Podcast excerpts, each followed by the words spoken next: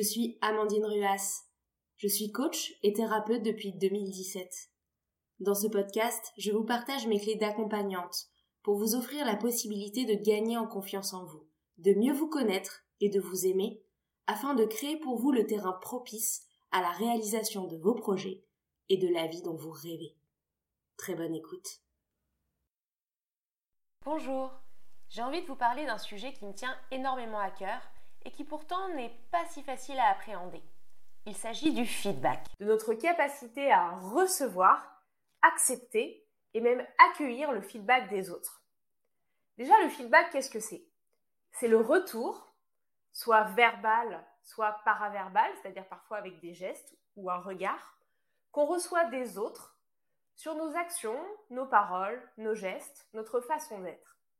En bref, c'est lorsque les autres nous donnent un commentaire ou un retour, explicite ou implicite, sur notre façon d'agir ou de faire. Alors pourquoi j'ai envie de vous parler du feedback aujourd'hui ?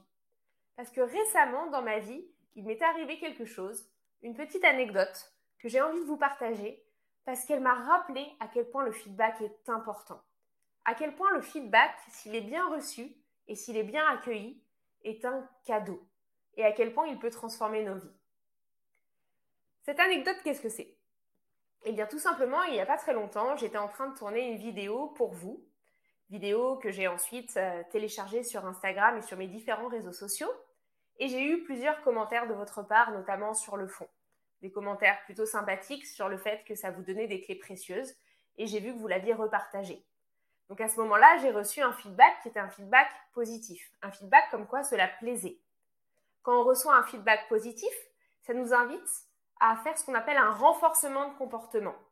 Vu que notre environnement a liké, a dit oui, a accepté, a trouvé ça bien, que ce soit une vidéo, comme dans mon exemple, ou lorsqu'il s'agit d'une parole, d'un comportement, d'une façon de faire, on a tendance ensuite à la reproduire. J'ai donc, au moment où j'ai posté cette vidéo, reçu des feedbacks positifs de votre part sur le fond. Et puis, parmi ces feedbacks, il y avait aussi le feedback d'une amie qui, j'en suis sûre, se reconnaîtra en écoutant cette vidéo, qui m'a, elle aussi, remerciée pour le contenu et qui m'a également dit que la forme, et notamment le son, l'audio, n'était pas d'une extrême qualité. En effet, pour ne rien vous cacher, mes premières vidéos, je les ai un petit peu tournées comme ça, avec le microphone de mon ordinateur, sans acheter de micro spécifique. Et ce que me disait cette amie, c'est que le son n'était pas de très bonne qualité. Ça s'entendait, ça résonnait un petit peu. Quand j'ai reçu ce feedback, je me suis dit, elle a raison. J'ai réécouté la vidéo, j'ai réécouté le son, je l'ai fait écouter à mon conjoint. Je me suis dit, mais oui, c'est pas très agréable à entendre. Il faut que j'aille acheter un micro. Il faut que je puisse proposer toujours ce contenu de qualité, mais avec un son qui soit bien plus agréable à l'écoute. Et j'étais hyper heureuse et hyper enthousiaste parce que grâce à ce feedback que j'ai reçu, j'ai pu modifier ma façon de procéder et donc m'améliorer. Ça, c'est ce qui s'est passé sur le coup. Et puis après, les jours ont suivi et j'ai repensé à ça, j'ai repensé à mes nouvelles vidéos que j'allais tourner avec mon nouveau micro. Et là, j'ai réalisé quelque chose. J'ai réalisé que la Amandine d'il y a quelques années, peut-être d'il y a dix ans, peut-être même d'il y a huit ans, n'aurait probablement pas pris ce feedback comme un cadeau.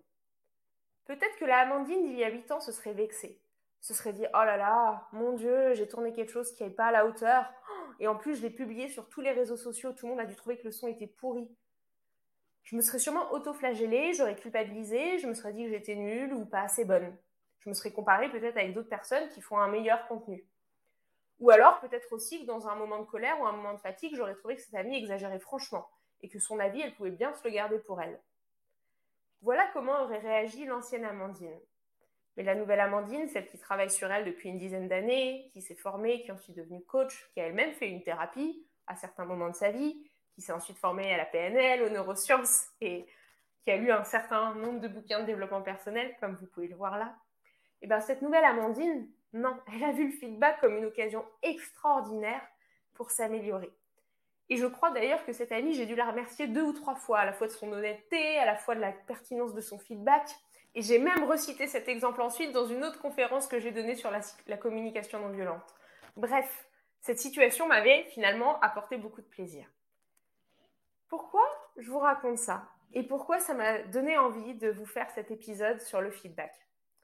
Eh bien, tout simplement parce que trop souvent dans la vie, on prend le feedback négatif comme une critique, comme une insulte, comme une agression, ou tout simplement comme la preuve qu'on n'est pas à la hauteur. Alors que ce n'est pas ça du tout. Le feedback est positif ou négatif en fonction de la façon dont on va le recevoir.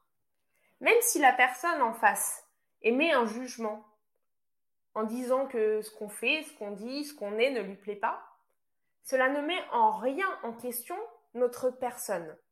Cela nous informe simplement sur l'opinion de quelqu'un d'autre par rapport à ce qu'on fait. Et face à ça, il y a plusieurs façons de réagir.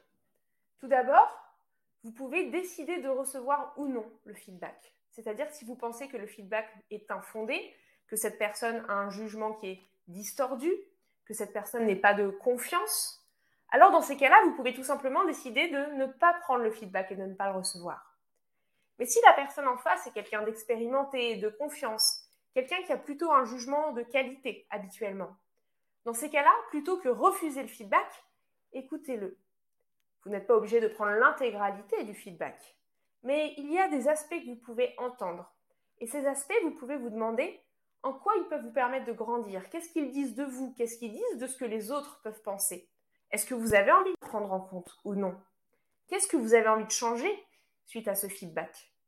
Et donc, vous pouvez recevoir ce feedback simplement comme une opportunité, peut-être, si vous le souhaitez, et si en votre fort intérieur, vous êtes d'accord avec ce qu'on vous dit, avec ce qu'on vous transmet, de changer des choses dans votre vie.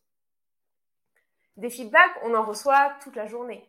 Ça peut être des feedbacks sur notre façon de nous habiller, ça peut être des feedbacks sur un rapport qu'on a rendu au travail, ça peut être un feedback sur une attitude qu'on a eue vis-à-vis d'un ou d'une amie.